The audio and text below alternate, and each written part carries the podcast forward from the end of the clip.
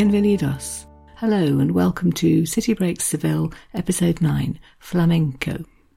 We all think of flamenco, I think, as a bit of a cliche from tourist brochure Spain, but what I discovered as I was researching for this episode more and more is that it is particularly Andalusian and actually focused especially on Seville, in fact, specifically on that suburb of Seville, Triana, as mentioned in an episode or two ago.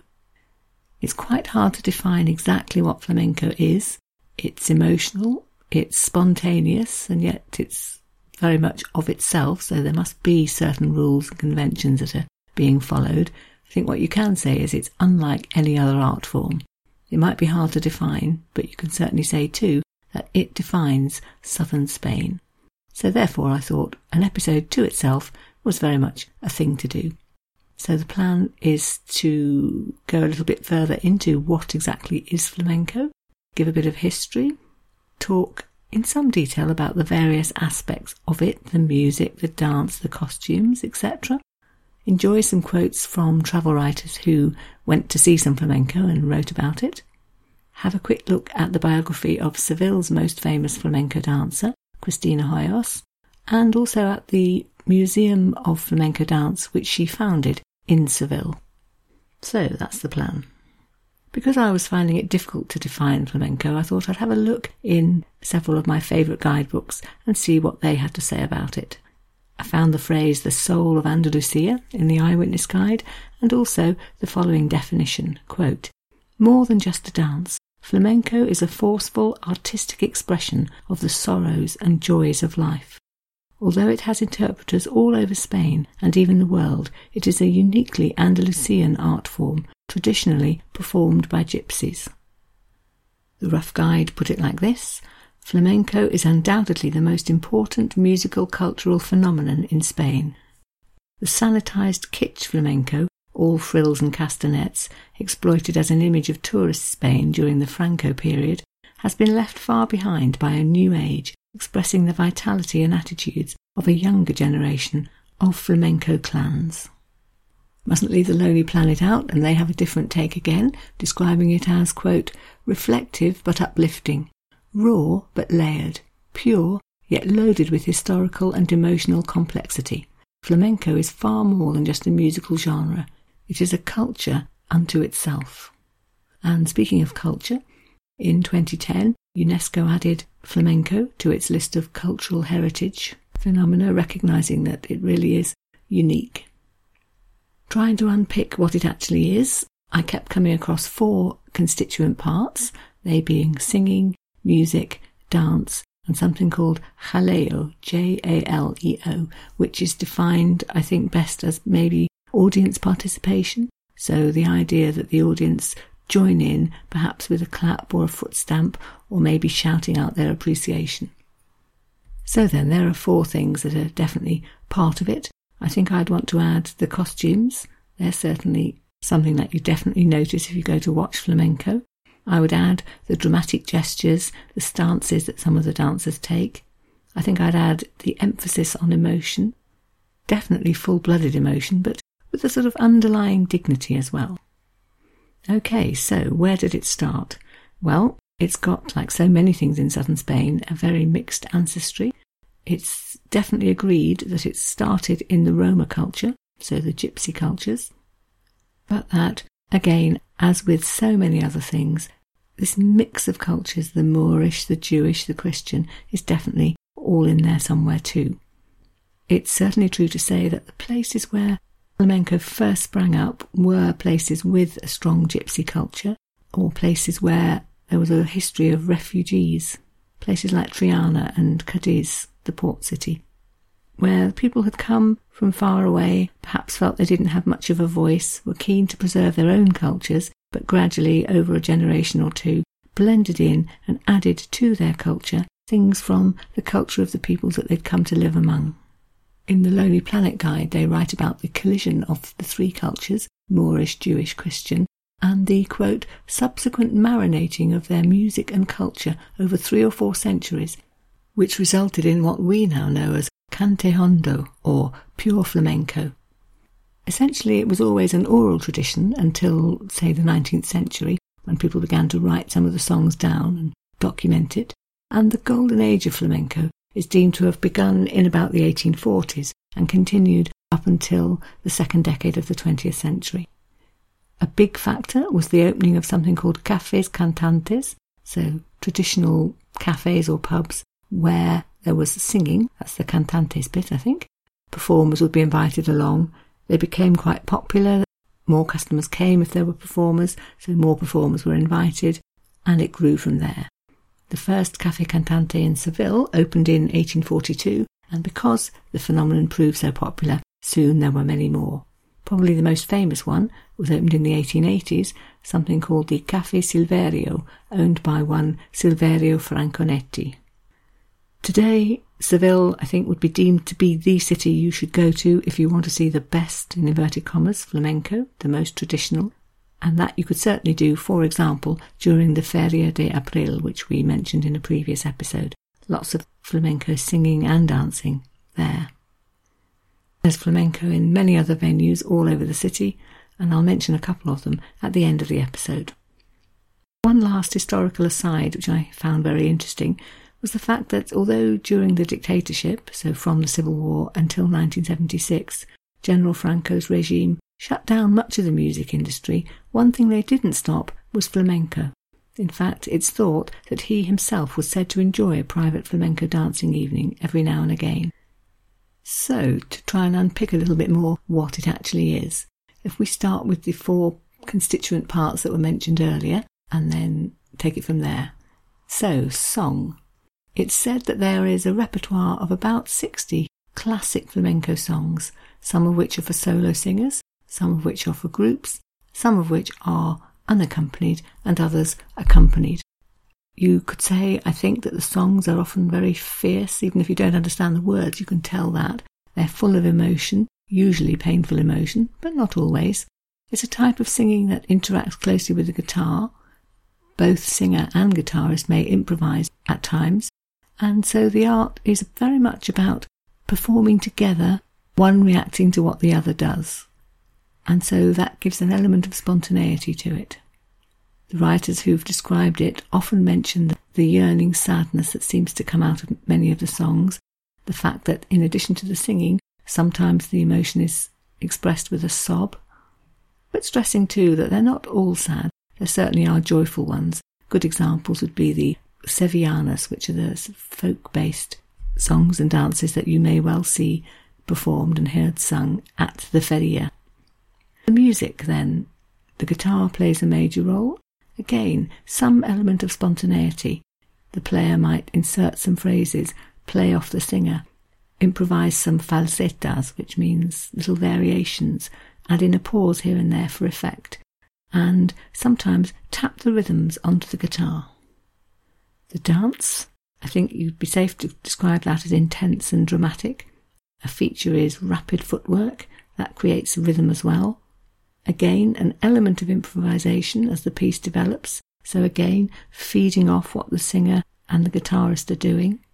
It's a dance in which the body is held taut and erect, proud, if you like, defiant almost, head high. Shapes made with arms and hands, movements to accentuate the emotion that's being conveyed. And then the fourth element, jaleo, definitely the idea that it's a performance, yes, which the audience are going to respond to in some way. Clap a hand, snap a finger, help build up the rhythm, perhaps at an emotional high point, calling out ole or, more bizarrely, agua, which means water. I'm not quite sure why they shout that out, but I've definitely read that they do. Costumes, that adds to the drama for certain. So the men in tight fitting suits, the women traditionally in polka dot dresses with the flounced trains, definitely still seen, the performance we went to was marked really by its quite frequent costume changes. For the most haunting, mournful piece, the one single dancer emerged from the blackness behind stage, dressed head to toe in black, which definitely added to the drama. There was another dance in which two of the women were in black from head to foot and one in red. Castanets may be part of the costume, another way to beat the rhythm, although in fact we didn't see that. Just as an aside on costumes, Elizabeth Nash, in her book Seville, Cordoba and Granada, is very interesting on costume. She talks about dressing de flamenca in flamenco style, which can also be called de gitana in gypsy style, or even de farales, which means in ruffles. She describes the typical dress as being bright polka dot flounced frock with a flower in the hair and very possibly a comb or several combs as well, dangling earrings and a colourful fringed shawl clasped at the waist.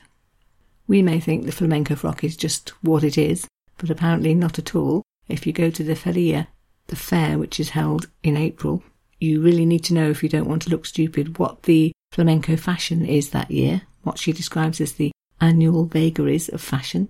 So you need to have the right number of flounces, the right width. You've got to have the waistline in the right place. How dropped does it need to be? How cut away should the sleeve be? And you should not make what she calls, quote, the mistake of setting forth in last year's model or colours. And she goes on to quote an English writer, Lorna Scott Fox, who lives in Seville, and wrote an article in the Spanish newspaper El País about how she felt when she wore a flamenco dress. She described it as wearing, quote, a different body. And she said she found the whole thing quite disturbing. Here's what she wrote, quote, The tight fit and the swaying weight of so much fabric fluttering to the floor forces you into a majestic rhythmic movement quite unlike my usual gait. I wanted to twirl round, ruffle my petticoats, sit this way and that. I felt I had an entirely different body created for the garment itself. And Elizabeth Nash goes on to explain that she too has noticed that women wearing these dresses do seem to feel and look just different. Their head and shoulders are lifted more proudly, they sway more seductively. And the last element, which definitely I've seen referred to many times, and yet which is also rather difficult to define. There doesn't seem to be an English word for it. The Spanish word is duende. It's an elusive notion. It seems to be the heart of flamenco, something you have to aim for. It's a feeling of strong emotion, not just felt by the performer, but also communicated to the audience. The rough guide describes it as an ethereal quality, and I think all we can say is if it hasn't got duende, then it's not good flamenco. I found some travel writers who enjoyed flamenco and then wrote about it afterwards. For example, the French novelist André Gide, who was in Spain in 1910 and wrote that he found that nothing at all had, quote, touched a more secret part of my heart than flamenco. And here's his description of what he saw and heard on the night that he went to hear some. It was at night in the vast hall of an inn, a gypsy boy singing, a chorus of men and women in an undertone, then sudden pauses, punctuated that panting, excessive, painful song, in which one felt his soul expiring every time he caught his breath. It seemed a first draft of Chopin's last ballade, but it remained almost outside of music, not Spanish, but gypsy, and irreducibly so. To hear that song again, I would have travelled over three Spains. Vita Sackville West was in Seville one evening and went to a party a gypsy party and was very taken with the development of the flamenco that unfolded as the evening went on. So it started quite slowly and uneventfully with what she described as a few chords on a guitar, but obviously everybody there knew what was planned because then the singer appeared. The poor woman whom she describes as the fattest woman I had ever seen came out and sat down on a little chair by a fountain and started to sing. She sang, quote, what appeared to be an interminable lament in a voice like a trombone, and as she sang, she began to sway backwards and forwards as though she indeed bewailed some personal grief too intolerable for her mountainous flesh to bear. The combination of her grotesque appearance and the magnificently profound notes of her complaint suggested some primeval sorrow, untranslatable save into the terms of that bellowing song. She goes on to describe the physical beauty of the people gathered there, whom she talks about as being, quote, the most beautiful human beings I ever wished to see. Then she describes how gradually, as the singing continues, dance comes along as well. Again, it starts very slowly. She describes it as little by little and as if it were impelled by no organized intention. This seems to be a recurring theme, something that starts slowly, almost imperceptibly, and gradually builds up and is gradually joined by the other people there. Quote, At first it was little more than an instinctive balancing of their bodies. Then feet feel into measure, fingers begin to snap, and the patio was alive with these strangely undulating and sinuous figures, dancing with a curious intensity in which there was no thought of anything but rhythm and dancing. She too asked the question, What can it possibly mean? And these are her thoughts on that. The whole thing was an expression of sex, love, passion, so impersonal as to transcend anything trivial or ephemeral in the emotion, and to translate it into eternal terms with which the music, the night, and the colour were inherently mixed. And thirdly, let's move to a 21st century description written in the book called As I Walked Out Through Spain in Search of Laurie Lee, written by P.D. Murphy. He describes going to a dimly lit bar and finding a little travelling group of dancers and singers from a dancing school called Antonio Gades School. Antonio Gades actually is one of the very best known flamenco dancers ever. And he describes this dark little room with an intimate atmosphere, with a stage which he describes as black as night, and, as ever, drama from the beginning, a quote, crimson phosphorescent oval hovers above the centre of the stripped back stage. And as he waits, singers and guitarists appear six men, four singers, two guitarists, all dressed simply and elegantly in black. He describes their hair as being long and greasy, said that some of them have beards, straggly wild affairs, as he calls them, and says that there was definitely a hint of menace. Quote, These are outsiders, gypsies, and here's his description of what happened next. They start to play, and one by one begin to sing. A dancer emerges from behind the curtain. He is tall and slight, a starved waif from the slums of Triana. He moves slowly in time to a solo singer picked out by the spotlight. His easy, controlled movement is in contrast to the straining efforts of the singer, whose bulging blue and white veins ripple down his throat popping like the buttons of his corseted black shirt as he calls the faithful to prayer. The chant from a long time ago is torn from him and reborn, its bare pagan bones scattering on the hard surface. The staccato heels of the dancer stamp and fly in a swirling dance to the death. His arms arc through the air, the body erect and proud, the eyes are dark and all seeing. The black outfit snakes over his frame, accentuating each point of reference, marbling long white fingers splay through the air. The young female audience scarcely dares breathe. I just mentioned the dancer Antonio Gades, the best known male dancer of recent times, and the female equivalent is a lady called Cristina Hoyos, who was actually born in Seville and who very much centred her career around the city of Seville. So I'm going to pause for a little biography of her. Born in 1946 in Seville, she began flamenco dancing in the streets of the city. And as soon as she was old enough, she started to perform in the taverns and make a name for herself. Her big break came, in fact, when she was noticed by Antonio Gades, and he asked her to join his company, which she did, and where she stayed for 20 years, becoming increasingly famous.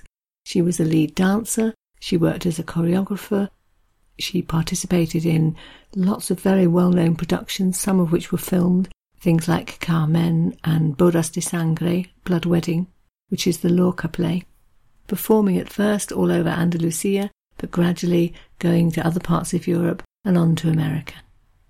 After 20 years or so, she left the Gades company to form her own company, which was equally successful, led to her being appointed as director of the Ballet Flamenco de Andalucía, Again, that led to her travelling all over the world, performing things like the Romancero Gitano, translated into English as Gypsy Ballads by Federico Garcia Lorca. But more and more of a reputation abroad, places like Cuba, she was particularly revered. She eventually became known as the Andalusian priestess of flamenco. And although her flamenco dance was very traditional, she was also someone who introduced a little touch of modernism as well, all the while keeping in touch with the pure traditions.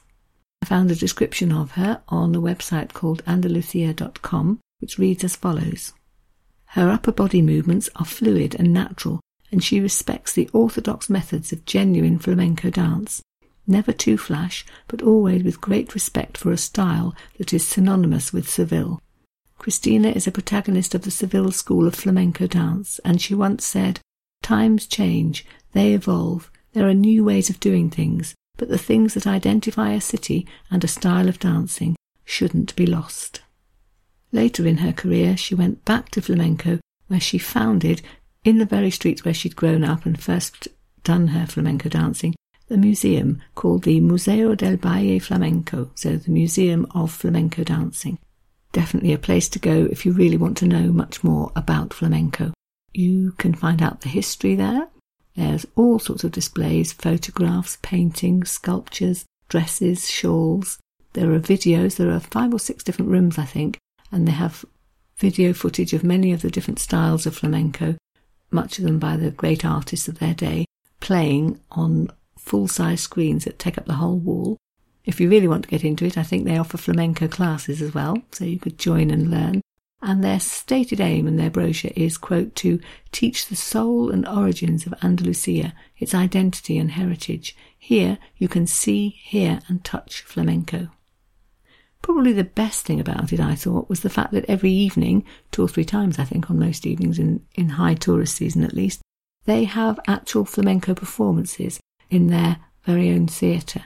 There are opportunities to see flamenco all over the city, but it's quite difficult to unpick which ones would be more than something just thrown together for tourists. And I think if you go to the Flamenco Museum, you can be fairly sure that what you're seeing is pretty authentic. It's a very small little theatre, quite a small stage, in keeping with the sort of places that flamenco has always been performed, intimate, and all of that means, of course, if you don't book ahead, you might find it difficult to get tickets. The other place that I spotted that I thought would probably be a good place to try if you wanted to be sure that you were seeing something relatively authentic is something called the Casa de la Guitarra, so the House of the Guitar, which is a sort of little tiny museum in Santa Cruz where the walls are lined with glass cabinets displaying the guitars played by various former great flamenco guitarists. And they too have a daily espectáculo de flamenco tradicional. Again, it's a very small, intimate little space, and they do warn you on their posters about aforo limitado, which I think means limited capacity.